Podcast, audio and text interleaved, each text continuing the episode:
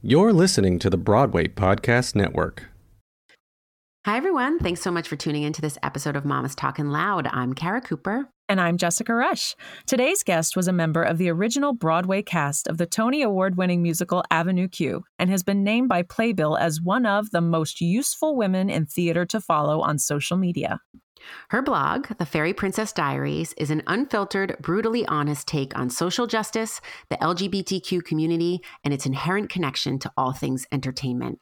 She is a roaring advocate for representation of the AAPI community in show business, and she's funny as hell. Here's our chat with Erin Quill.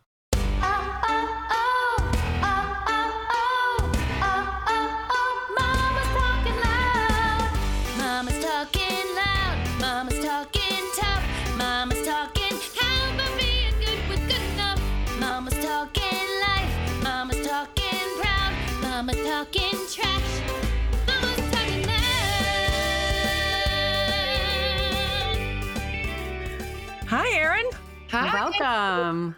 Welcome. Thanks for joining us. Oh, thanks for having me. Having me during May, which is AAPI month.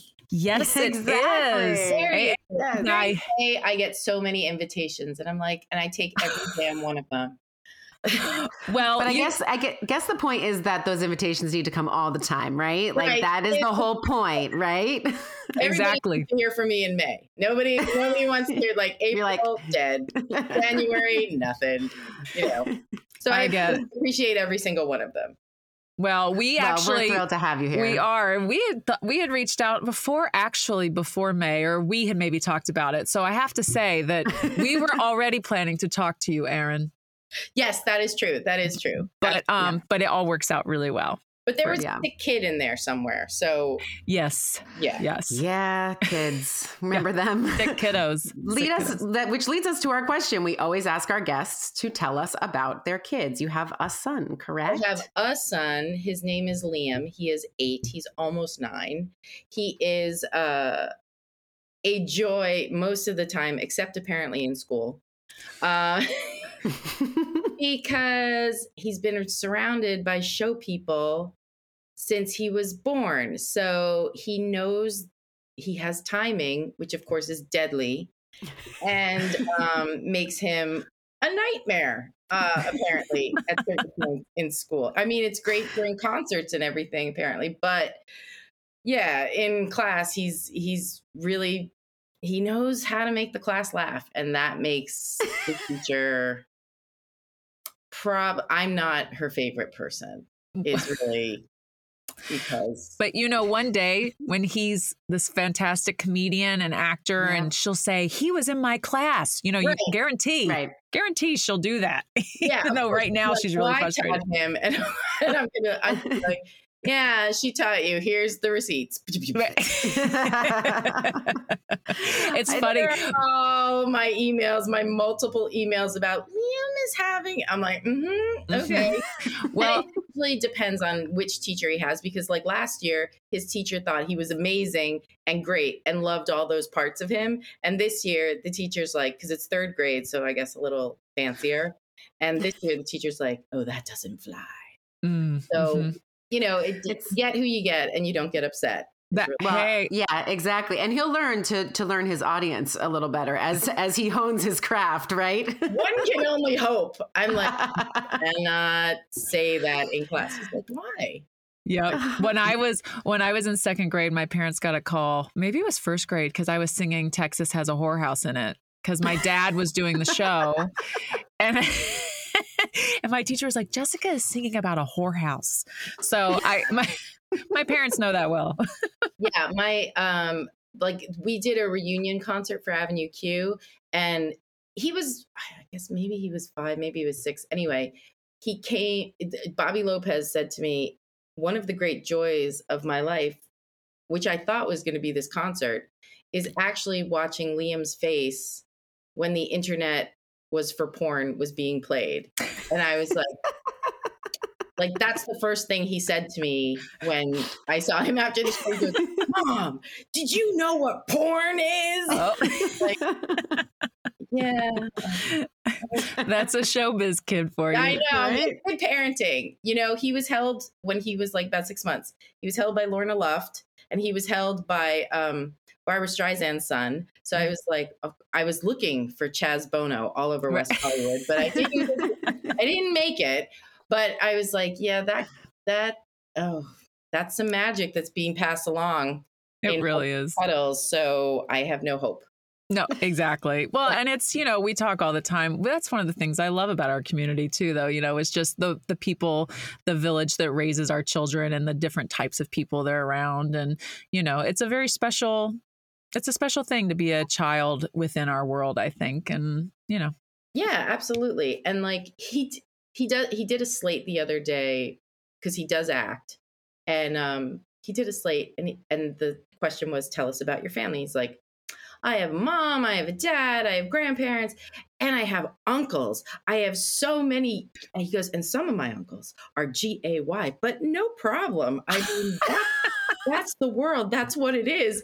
And I was like, Sorry, I just snorted. I'm like, okay, woke eight year old yeah.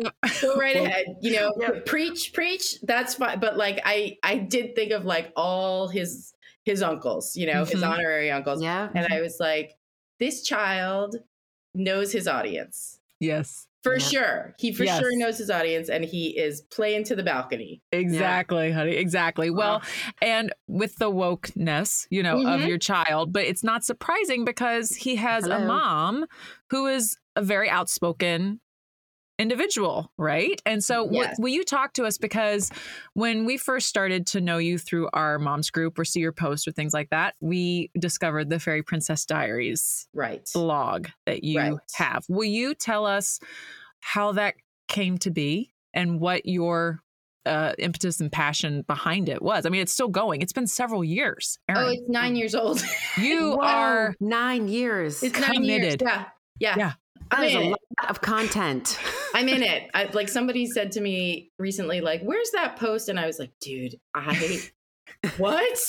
and I tried to find. It's like there's over 200, probably closer to 300 pieces that I've written on it. So I'm like, I don't know, Daniel. Ah, Yeah. Ask Google. right. Um, so the Fairy Princess Diaries. I was pregnant with Liam. That's why I know exactly how old it is. Um, when I was pregnant, my husband was like, "You need a blog because." You're not going to work for a while. And I was like, I don't need a blog. Everybody has a blog. That's a cliche. I don't want to. Well, who the hell's going to listen to me? And um, he said, Well, I listen to I'm like, You have to listen. Okay. That's the job. True. Like, did you see my stomach? I'm dying here. So um one night, so I tried, I, I like did a couple of posts in the beginning. I was like, I don't know. And then I was then the child was born, right? And then uh I was up for 4 a.m. feeding. And as you do, sometimes you can't fall back asleep. So I'm feeding the, the child and I put him back back down and I look on the internet because of course, and they announced casting at La Jolla Playhouse for a show that Ray Lee had told me he had been dying to get an appointment for because it was supposed to be um, an Asian musical. And he didn't know anybody that could get in the door that had our. And for those of you at home who cannot see me, I am Asian. So I'm specifically I'm mixed race. So I am all the letters of the AAPI, which is very very frustrating to literally everyone, including myself, because I can always be like, mm, I don't know, I have like a little bit of that in me, and they're like, shut up. So, so it would be so easy to be just one thing, but it's not. It's not that easy. So what happened was Ray could not get an appointment to be seen for The Nightingale, which was being done at La Jolla. And there was a Broadway World post or a Playbill post that said announcing the cast of Nightingale. And I was like, oh, I wonder who's in it. And I just figure I'm old. I'm not going to know everybody, but like it'll be great to see a bunch of new names that I need to get to know. And I knew none of the names because none of the names really were Asian. Hmm. And I was like, wait, what? And so then I started reading about it. And the show was specifically set in China. That was the kicker for me. It wasn't like a mythical, you know, far east uh, ish show, it was a show set in China. So then I looked and, you know, no shade to these actors because they didn't cast themselves, but like Charlayne Woodard was going to be the Dowager Empress of China. And I was like, sorry, what? She's brilliant. I mean, if I was going to be a, a position of royalty in a in a country that I don't seem to represent, I would have, you know, I don't think that people would let it fly. I think there would be huge blowback. And so I wrote this post and I called it Moises Kaufman can kiss my ass and here's why. And um It's subtle. That's very subtle. yeah, I know. And and and I remember I remember, you know, like my boobs hurt, everything and, and I pressed the button and um and I was shaking as I pressed publish because I thought, well, this will do it. If I haven't ended my career by having a baby, here we go. And then I, but I looked at him and I thought, you know, he's presenting as Asian. And I don't want his experience to really be let's grow up and only do the king and I. You know, I don't want him to just be young Chulalongkorn and then, you know, older Chula, you know, like, Yeah. I, I just Yeah. didn't want him to only have those three options. Because what people don't realize about me is that my family is Chinese, but has always been performers. Like my direct line, my grandmother was a concert pianist. My mother was a ballet dancer.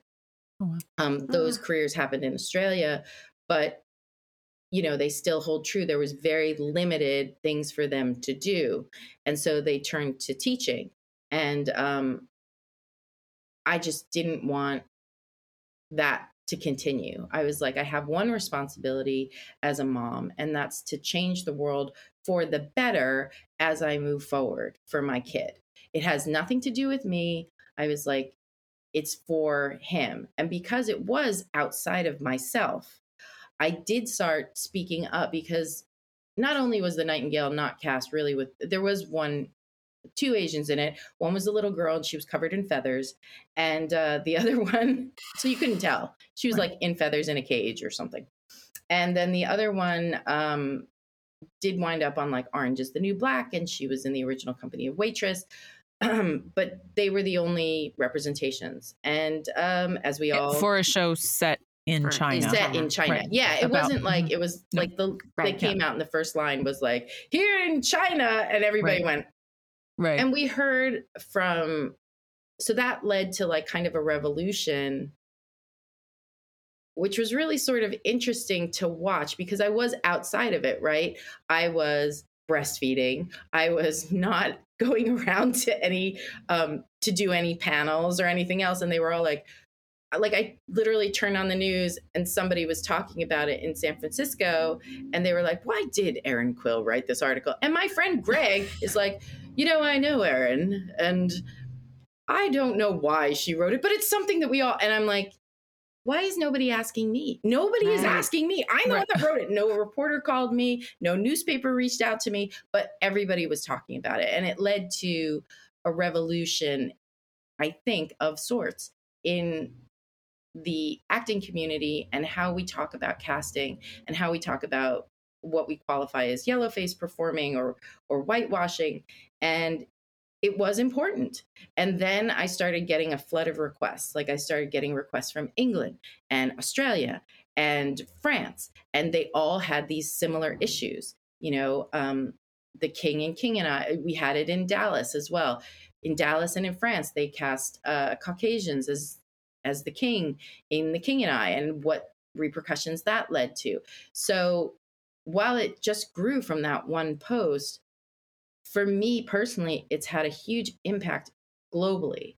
Like I feel like globally now I can go pretty much anywhere in England or Europe or or even further New Zealand and I could have Asian performers from that country come up and say, "Oh, you're the fairy princess. I've always wanted to meet you."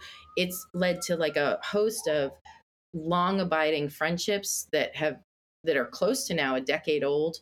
Um, when I went to England, I got to hang out with people. I mean, it was it's been good for me. Uh, it did have an impact on my availability for casting, Mm. which my agent was like, Well, you made this decision.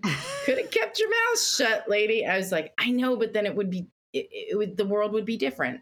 Right. And Right. So, right. Well, and I think that right now, you know, when you wrote that nine years ago, that kind of conversation with your agent happened, especially, I think, particularly because not as many people were speaking out about any racial issues, right? Right. Racial Right. equity was not a conversation that was happening.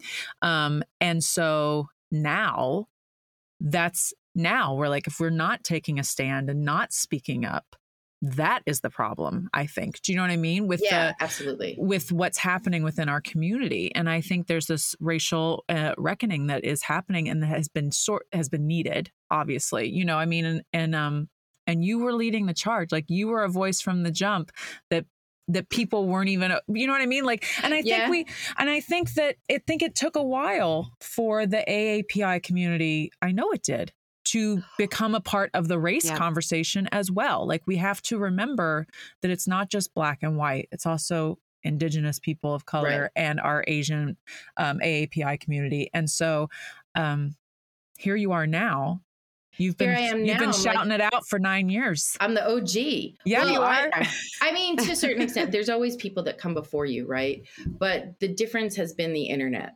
Right. hmm right? Not just for porn, ladies and gentlemen. the difference has been the internet for me, which is is a, is a thing that I I guess take from Q that I didn't realize I was taking. It was about the possibility of reaching people across the country and across the globe and having these these conversations about representation about what you grew up with. I think you know um the fairy princess is a persona I put outside of myself. I do write it kind of in the third person. Uh but she has her own personality and she doesn't just write about AAPI issues. She writes for everybody. Like anywhere there's an issue where people need an amplification, uh, I write about it. You know, there was, and I even write in certain respects against the AAPI community because then uh, NAAP was going to do an all Asian production of Showboat. And I was like, wait, what? I, I was like, oh, no, no, no, no, no, we don't do that. No, no, no, don't do this, don't do this. And and my first post led to them having to have a community meeting about it. And I wasn't going to go. And then people from the community called me and they were like, you have to go because they're only having this meeting because of you. And I was like, oh my God, I'm going to have to like go face these people down. So I was, I said to my husband, I was like, okay, we're going to go to this meeting. I'm not going to say anything. Yeah. And he was like, you're going to say something. yeah good luck with that and I was like, no, I'm not. No, I'm not. And, and we walked in, and I remember Jose Llana was there, over Orville Mendoza was there, and we were all on kind of the same side because we'd all been kicking around for the same amount of time, and we understood the repercussions. And I think the thing was the creatives who conceptualized this did not consider the repercussions of doing that. And I said, I did wind up saying in the meeting, I was like, what you don't realize is, and and you know, to be fair, this the creative director over there, the artistic director is Baayork Lee, and she was fully behind it, Tony winner Baayork Lee. Mhm. And I'm not saying this to trash her because I like Baayork, although we haven't spoken since I've said this to her. Um because that's that's repercussions too, right? Mm-hmm. Right. Yeah. And I knew when I posted that post, I was like, none of these people are going to speak to me again because I'm, I'm kind of, can I say shitting? I, I was Yeah, like, because absolutely. I'm, because I'm shitting on what, and, and the, and I'm not actually saying don't do musicals where you cannot change casting and showcase Asian Americans. What I'm saying is we don't borrow stories that revolve around trauma from other people. Mm, That is not something that we want to be known for. We don't have an all play card. And what I said to her in that meeting was because Baayork originated the role of Connie Wong in a chorus line. And I said to her, I looked at her dead in the eye and I said, if you do this, Connie Wong, which is your legacy, part of it, will never, ever be cast with an Asian American Pacific Islander again. Because once you say it's an all play, that people are going to take it and use it. And the revenge will be swift, it will be lasting, Mm. you will be damaging long term what that show has meant for Asian Americans. And I think that was honestly the only way I did get through hmm because what they were thinking was, you know, Tommy Tune was going to direct it and it was going to be, he was envisioning like Gower champion choreography, like re envisioned, and, and he wasn't thinking. And frankly, he's also part Native American. So, like, I was taking on, like, I was like, oh my God, I don't want a war of people of color going after one another and say, like, there are just certain stories you should not do. And Showboat is legitimately one of them. Yeah. And so, yeah, writing the blog has been very, it's been an education. I think I expect less of people across the board. Um, because I know my opinion is not always popular. Hmm. And I feel that because I am mixed race, I have seen so much so many variables in my life and I've I've you know my dad was white. He was Irish American. And um he was an attorney, he was a labor attorney and his family was very big in the labor movement in this country.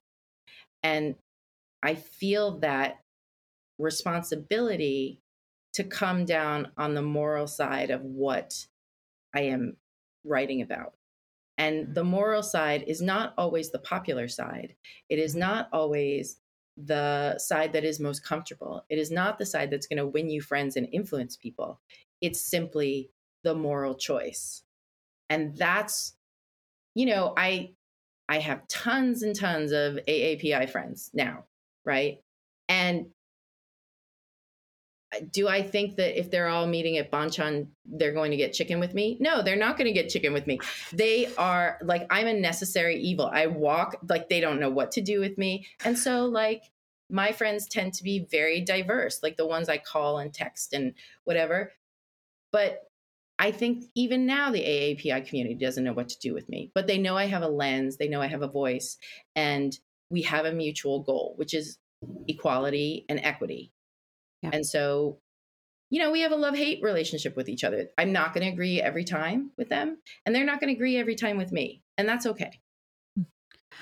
I think it's so interesting. I mean, and Erin, I we didn't know you before you were a mother, Right. but it seems like that moment of becoming a mother is really what emboldened you to put this out there, right? It was like Absolutely. that responsibility to change the world for your child. Yeah. And I think that I, I know that both Jessica and I have have experienced that too. It's like it's it's the the wheels are off, like the the gloves are off almost, right? Yeah. It's like you're gonna go to- You Yeah. have to. You have to say something. You have to act because it is about the future. It it becomes something outside of yourself.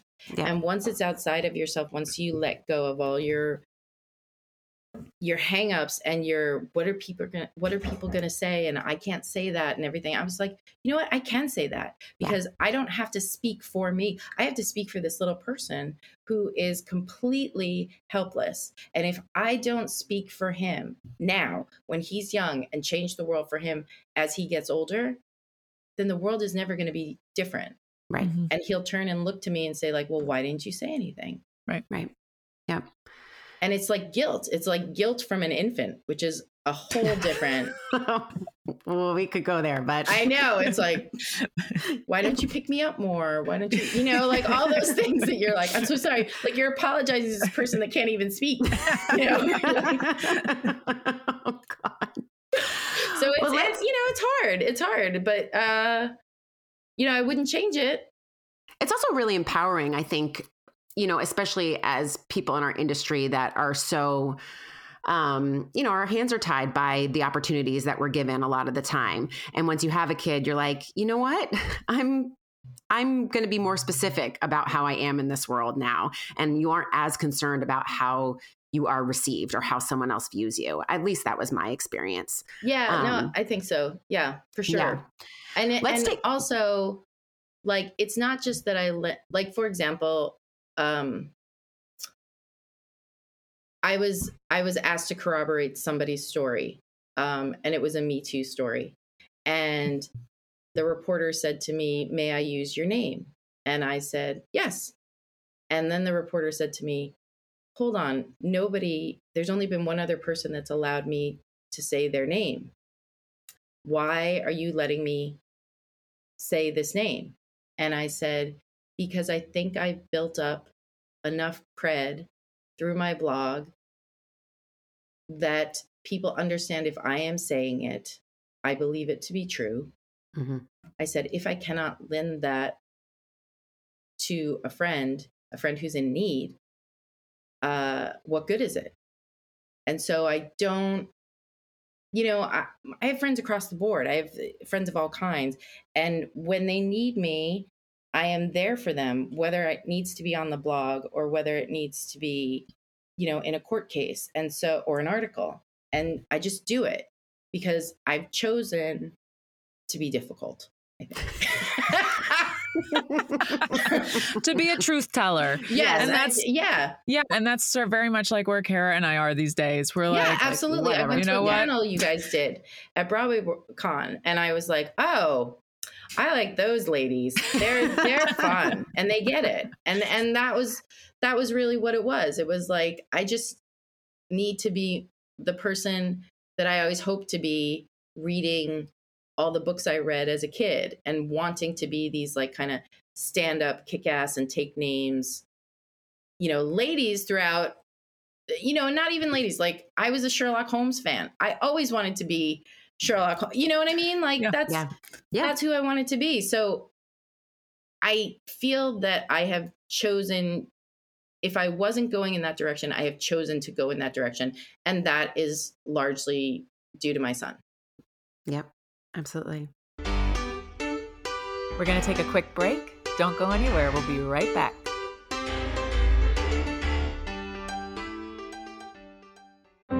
Grand Canyon University, we believe in equal opportunity, and the American dream starts with purpose. Whether your pursuit involves a bachelor's, master's, or doctoral degree, GCU's learning environments are designed for supportive networking and collaboration. With over 330 academic programs, GCU provides a path to help you fulfill your dreams. The pursuit to serve others is yours. Find your purpose at GCU. Private, Christian, affordable. Visit gcu.edu. Um, you just talked about BroadwayCon, which Hmm. actually is the perfect lead into our next question. You Oh, cool. just recently um, moderated a panel for Yes. BroadwayCon, um, and you spoke about how the lack of representation in for, of the AAI, AAPI community. I know it's a mouthful, right? It really is. Some one of my friends said it recently. They said a whatever the American in Paris sh- lingo shorten Right. is. I was like, no, no, no, that's wrong. That's wrong. Yeah. I mean, it would be so great if the AAPI worked with American in Paris. It's American in Paris, right? Know, Uh. Of course. Yes, Right, right. absolutely. anyway, um, you talked about how it's incumbent upon the theater theater community, Hollywood community, to represent the AAPI community because of the unbelievable increase in violence against the AAPI community and how those are actually directly related. Can you talk a little bit more about that? I think one of the most empowering things is to see someone on television, whether we agree with that being the psychosis or not. And I think that Americans are more tied to our entertainment mediums than any other country, frankly. Um, we spend an extraordinary amount of time on online and on screens and absorbing uh, culture, you know, and when you do not see people in primary roles, what you're taking away from it, whether it's conscious or unconscious, and of course it's unconscious, is that those stories about those people do not matter. Mhm.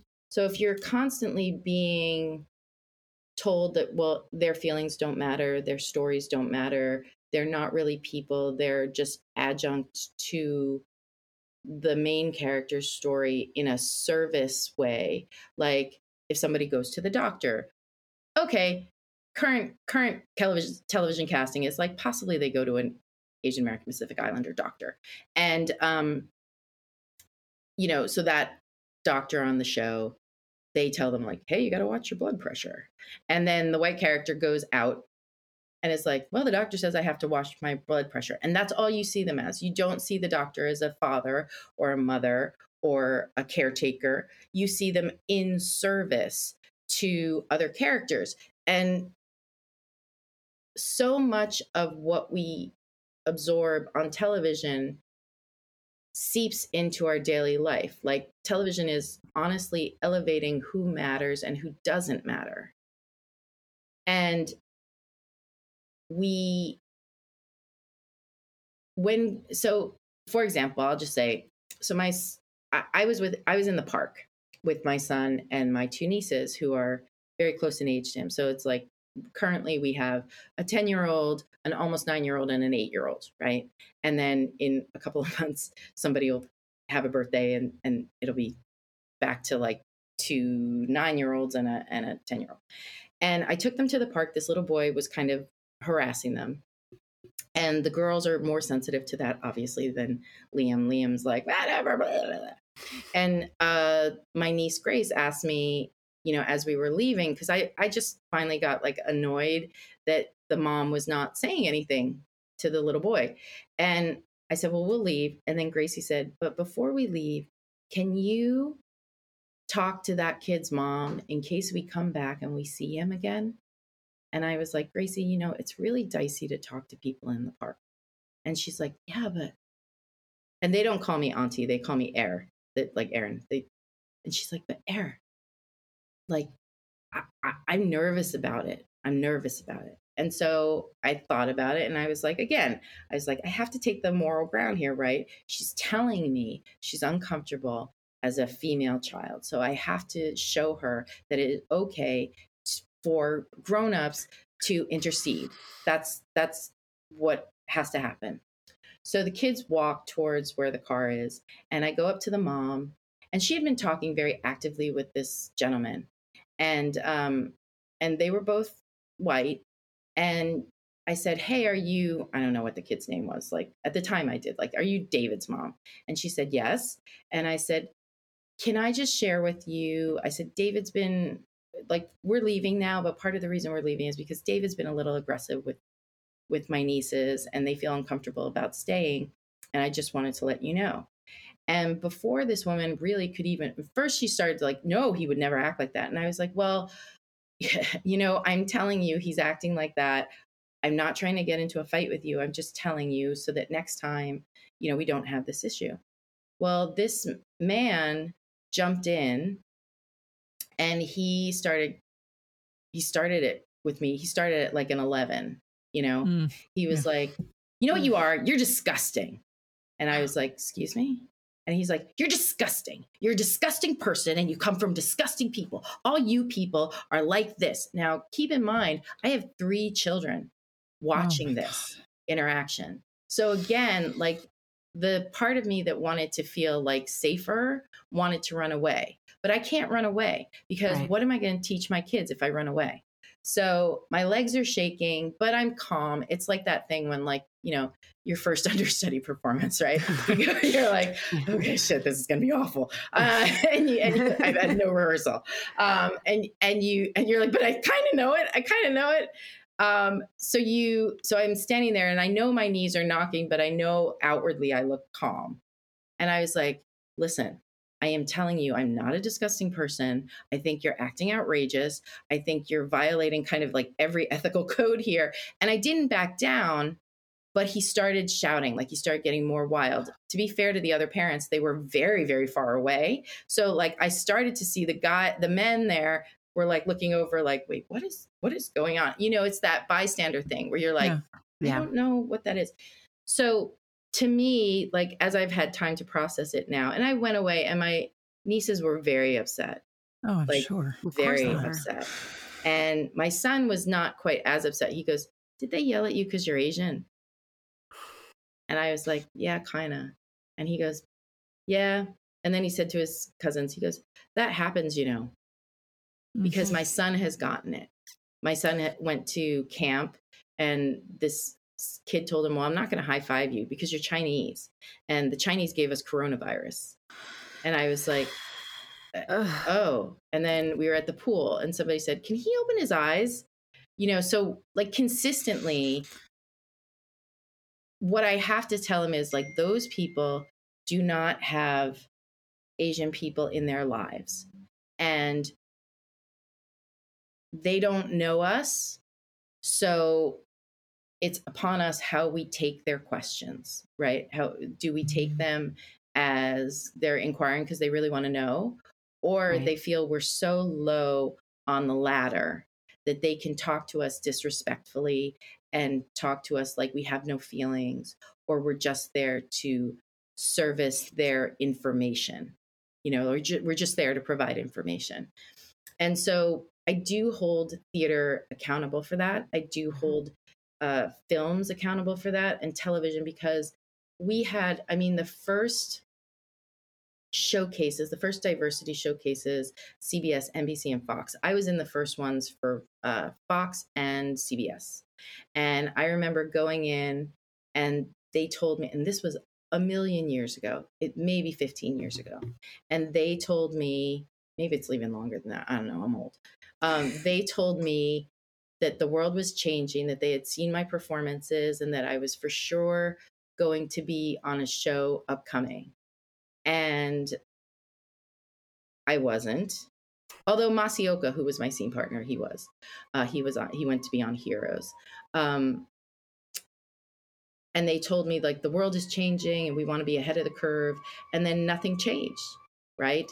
And Yeah. so I know that like years ago they had these opportunities to invite us into. Oh, sorry, there's a siren. That's all right. New York City. We're All right, close to a hospital, so it's like, um, so they had these opportunities years ago to change the dynamic, and they chose not to take them.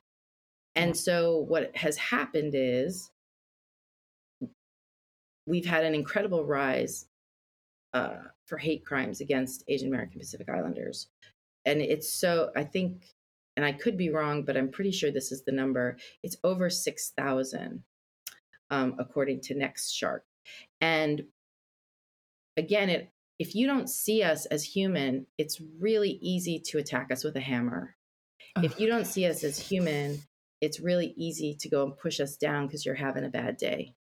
It is really easy to throw acid in someone's face, someone who is studying to be a doctor, and take one of their eyes because you don't see this person as representing anything other than someone who is in your way and taking up your space. And the television, film, theater landscape has told us all repeatedly through the years that we are adjunct to the main story and it has repercussions you know Mhm.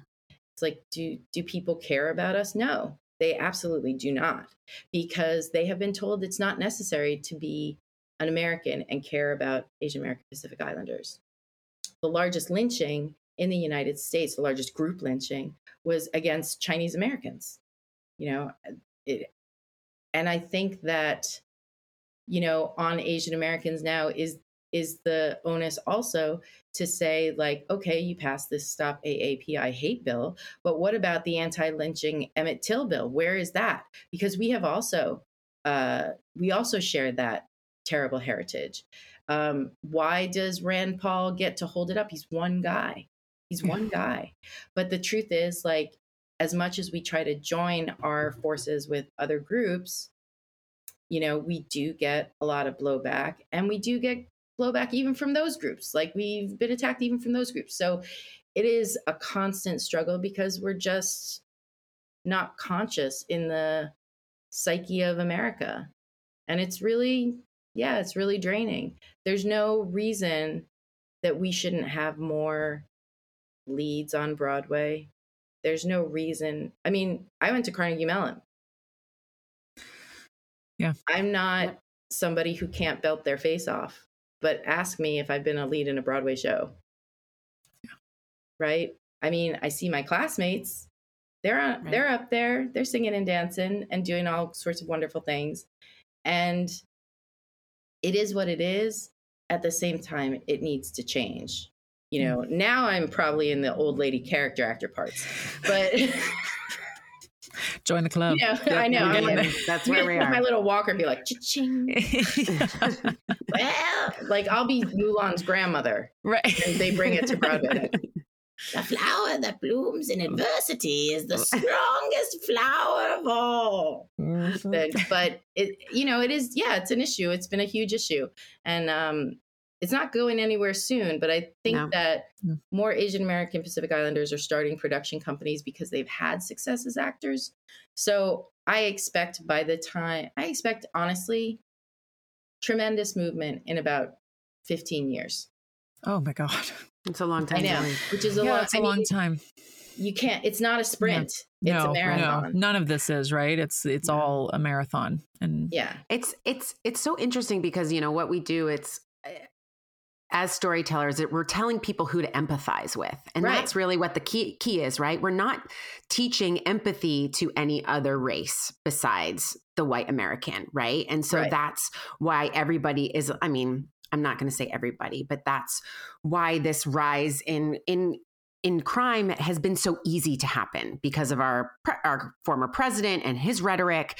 The the the the audience was ready to hear it because they hadn't been told another story in film and TV. well, they were hiding under rocks, and he, well, you know, I, but allowed I'm them to saying come out. Yeah, right, but I'm saying it is on the the film and TV industry, the theatrical industry, because you know Americans aren't the smartest, and they need to be hand fed who to empathize with. I I mean, mean, there's a story about Lucille Ball, and she was taking an airplane and she was flying over the country. And she said to her, whoever was sitting with her, You know, I could walk into any of those living rooms down there and they would welcome me.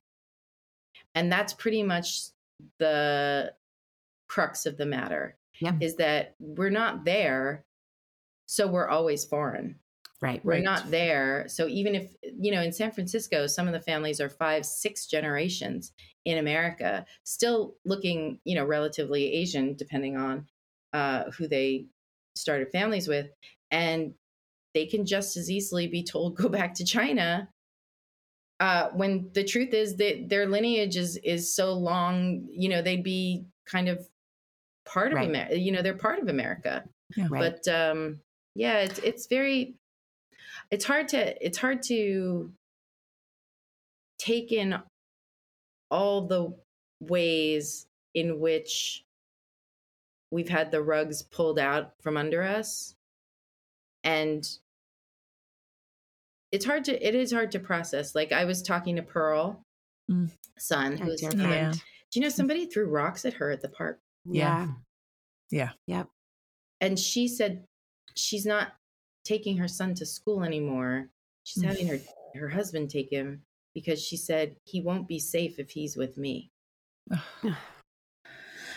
that's i mean for a mom to have to say my child is not safe with me Yeah. is i mean uh, That's heavy. Heavy. I mean, it was the same. We were talking with Ruthie Ann about how she Yeah. was teaching her elderly grandmother how to protect herself, how to spray mace, and how to, you know, walk down the street and be able to protect herself Yeah, in any and- situation. Yeah, and she said, Yeah. "I don't know if I'll ever feel comfortable going on the subway again." Oh, You know, I she said I that. was working. I I did book a couple jobs, and I had to go in the city, and I absolutely did not take uh, the subway. And also, I panicked before the shoot, and I was like, I need highlights, and like everybody was like, what? And I said, I need highlights. I need. I, I have to go. I have to go to the hairdresser. And I got these highlights. Now, granted, they were slightly a disaster, um, as anything is when you panic and do it. But I was walking. My hair was very, very heavily highlighted. Uh, I had very big glasses that covered my eyes. And I had that thought like, am I going to be safe now? Do I look not Asian enough now to not get Mm. hit? And it was, you know, it was a legitimate. And then I got mad at myself for thinking that. But this, but the world we're in right now, unfortunately, that is a very real concern. Yeah, and it's and the- heartbreaking and maddening and disgusting. That that's And we just have to continue to get the stories out there so that the Mhm. reality is undeniable because I think that's a big part of it right now. People, we aren't seeing it enough in the mainstream media and the news that people can just brush it aside and be like, that's not really happening, you Mhm. know? Right, but when you see the video of somebody stomping on somebody else's Yeah. head and I sending them into a coma, um, Yeah. you have to really wonder, like, what what world are we living in? Right. Yeah. Because I wouldn't want it to, you know, my nieces do not present as Asian, right? Uh, they present as little blonde girls, and and they're and they're my biological nieces. They're fully related to me, but you know, my family is mixed, and that's that's the way the cards played out, and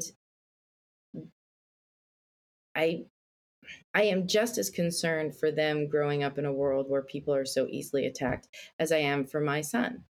Mhm. You know, they will probably both I, I mean, they're all taking martial arts. Mm. And my son like didn't want to go last week. He said, I don't want why do I have to go to Taekwondo? I said, because sometimes I won't be with you and you're going to need to know how to defend yourself. And he looked at me like, What? And I was like, maybe that was too heavy for an almost nine year old. Quill. Like, maybe you should dial it back a little bit. But he's already had it, so I can't really. right, Mhm. right. Oh my gosh, Erin, I know. this is just. First off, I just want to say, as we start to wrap up, I just want to say thank you for sharing that personal story, and I because I do think that those are, well, we need to hear them all, Yeah. and i and we have to talk about them and we have to bring them to the forefront. Because when like just like when we see representation makes people more human on a screen hearing the stories the personal stories makes people more human. Um and I'm so and that human is right how we- now. you're very like- human I'm like uber human right now. you are I'm so tired of being human. I need to I- like I mean, right? I'd rather yeah. be an alien. that is truth I adulting might- and being human is It's not- right now is fun. real real hard but um but thank you i mean i truly thank you i it's we've heard like you said the story from pearl and from these people who we know and love and just in general it's um it's hard it's really scary out there right now. And Yeah. i and i and we obviously don't present as anything other than white. And so to a certain degree we are not in fear. But i will tell you this i was on the subway yesterday waiting and i held elliot back in the middle of the platform and against that wall because in general the hate is up and Yeah. people are angry and they are scared and they are frustrated and those are not any reasons to cause harm to anyone else but it does um it makes everything everything is is on a it's it's simmering at a very very hot level Yeah, we're all at like a 13, Yeah. you know, and Yeah. we thought the speaker stopped working at 10. Yeah Right. Like, Right. like, Right. you know, like everybody's, every, it's like, I didn't even know it could go that high. Right, What? Right. Right. You know, so it is, yeah, it's, uh, it's, and I, I do encourage everybody to take bystander training. yes I do think that that's one thing that, like, universally across the board, people can do when they feel like, well, you know, obviously, like you're you're not like taking a swing at me on the subway, um, but there is like a whole program that they use to like de-escalate situations, Diffuse. report Yeah. situations, and I do encourage everybody to take it and have your kids take it too. You know, that's that's like legitimately a really cool way to feel like you're helping the situation and it does help the situation yeah you Yeah. know? It's the same way you teach your kid to like stand up for the kid that's being made fun of at the playground, right? It's the same Yeah. thing. It's just how we put it into action as an adult. I said to yeah, I said to Sophie like when she was younger, she didn't want to play with this little boy, and I said to her, you know, the reason I said, so you're treating that little boy like other people treat Liam, and she was like, what? And I said, that's what you're doing right now. I said, so now I need you to fix it. And she went over and she was like, I'm sorry, we should play. And then she, they played. You know, Mm. it's, it's to have these conversations with kids is awful. You want them to grow up in a utopia. You want them to have just the best time ever, every single day. Yeah. But sometimes you can't. You Yeah. can't do that. You know, other- you have to. It's not a fairy tale. And in a lot of ways, I think that's it's better to prepare them because life isn't a fairy tale, right? So let them see the situation and how to make it better. Yeah. What what a better way to go through life than to be like, wait, this isn't this isn't the dream I was promised, and now what do I do? You know.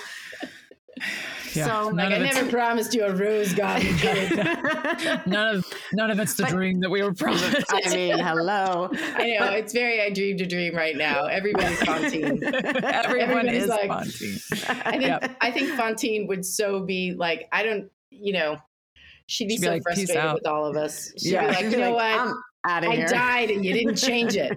Right. Exactly. Exactly. But in Erin, French, it would be much classier. Yeah. It's definitely, But to, definitely. to all our listeners, I know we like took a deep dive, but if you want like a healthy dose of humor, but also to feel really emboldened for change, um, you got to check out Fairy Princess Diaries. You will laugh, but you will also feel totally fired up Yep. to fight for what's right in this world. Um, Yep. You really just walk such a great line, Erin, with that.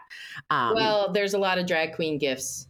In Yeah, it- there's a lot of it, gifts. You know, so because it's better to say it with humor. Drag queens make better to say everything better. Everything with humor. Yeah, Exactly. It makes it better.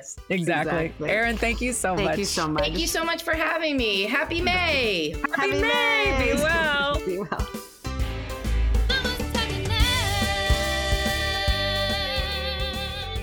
Thanks so much for listening to this episode of Mama's Talkin' Loud. Special shout outs to Rachel Spencer Hewitt for our fabulous graphic, Kristen Anderson Lopez, Bobby Lopez, and Justin Ward Weber for our awesome theme song, our producers Dori Berinstein, Alan Seales, and of course, the Broadway Podcast Network for bringing us to you